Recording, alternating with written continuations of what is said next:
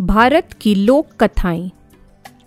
22 भारतीय भाषाओं की चुनी हुई लोक कथाएँ।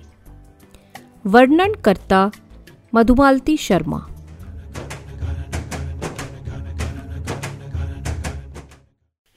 आज की कथा दिदाई साहित्य से।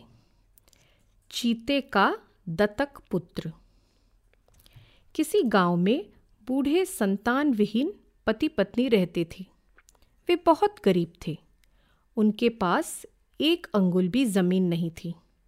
वे रोज वन में जाते, कंद मूल खोद कर निकालते और खाते थे। बस यही उनके जीने का सहारा था। संयोग की बात कि बुढ़ापे में पत्नी के पाँव भारी हो गए। नौ महीने बाद जंगल में कंदमूल खोदते हुए उसने बच्चे को जन्म दिया। बुढ़िया ने बूढ़े को आवाज़ दी सुनते हो, बच्चा हुआ है। अब हम क्या करें? बूढ़े ने कहा, घर में एक दाना भी नहीं है। न कपड़े हैं, न और कुछ। हम इसे पालेंगे कैसे? बुढ़िया ने कहा तो ठीक है, इसे यहीं छोड़ देते हैं। इसके भाग्य में लिखा होगा तो कोई इसे पाल लेगा। सो बच्चे को वहीं छोड़कर वे घर चले गए। बच्चे के रोने की आवाज़ सुनकर एक चीता वहाँ आया और उसे अपने घर ले गया। वह उसका अपने बच्चे की तरह पालन पोषण करने लगा। वह बड़ा हुआ तो चीते को उसके ब्याह की फ़िक्र हुई। एक दिन उसने लड़के से पूछा, कहो तो तुम्हारे लिए एक लड़की ले आऊँ?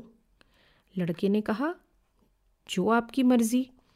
अगर आप मेरी शादी करना चाहते हैं तो कोई लड़की ले आइए।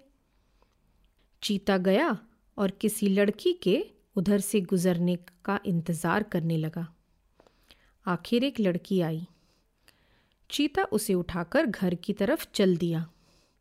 रास्ते में वह अपने पर काबू न रख सका और उसका आधा कान खा गया। वह उसे लेकर घर पहुँचा और लड़के से कहा, बेटे, मैं तुम्हारे लिए एक लड़की लाया हूँ। जाओ, एक नज़र देख लो। लड़के ने बाहर जाकर देखा, अरे, इसका तो एक कान आधा गायब है। वह वापस चीते के पास गया और कहा, पिताजी, मुझे आधे कान वाली लड़की नहीं चाहिए। एक एक कर चीता कई लड़कियाँ लाया, पर किसी का वह हाथ खा जाता तो किसी का नाक तो किसी का कान। आखिर एक दिन लड़के ने कहा, पिताजी, मेरे लिए कोई अच्छी लड़की लाइए। पूरे शरीर वाली। सुचिता एक बार फिर गया। इस बार वह एक पूरी लड़की लाने के लिए। वह ऐसे घर में गया जहाँ शादी हो रही थी। वह फेरों के बीच में ही मंडप से दुल्हन को उठा लाया। चीते को देखकर घराती बराती सब भाग छूटे। इस बार चीते ने बहुत साफ़ चेती बरती। दुल्हन को सही सलामत घर लेकर आया और बेटे से उसका ब्याह कर दिया। कुछ दिन पति पत्नी बहुत सुख से रही। एक रोज़ सब्ज़ी काटते हुए पत्नी की अंगुली कट गई। रिश्ते खून को उसने पत्तियों से पहुँच दिया। खून की गंध पाकर चीता उन पत्तियों के पास गया और उन्हें चाटा। सोचा अगर उनके खून का स्वाद इतना अच्छा है तो उनका मांस कैसा होगा? मैं उन्हें खाऊँगा।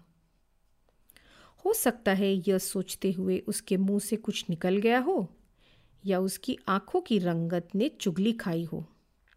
जो हो पति पत्नी समझ गए कि चीते की नीयत में खोट है, वह उन्हें खाएगा। उसी रात को वे वहाँ से रफू चक्कर हो गए। सुबह चीते ने देखा कि दोनों का कहीं पता नहीं।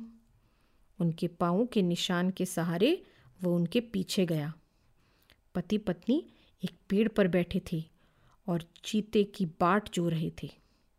जो ही चीता पेड़ के नीचे आया, लड़का तलवार लिए हुए उस पर कूदा और उसका काम तमाम कर दिया। फिर दोनों लड़की के गाँव गए। लड़के के साथ ससुर उन्हें देखकर बहुत खुश हुए। उन्होंने तो सोचा था कि चीता लड़की को मारकर खा गया होगा। उस दिन से लड़का और उसकी पत्नी वहीं रहने लगे।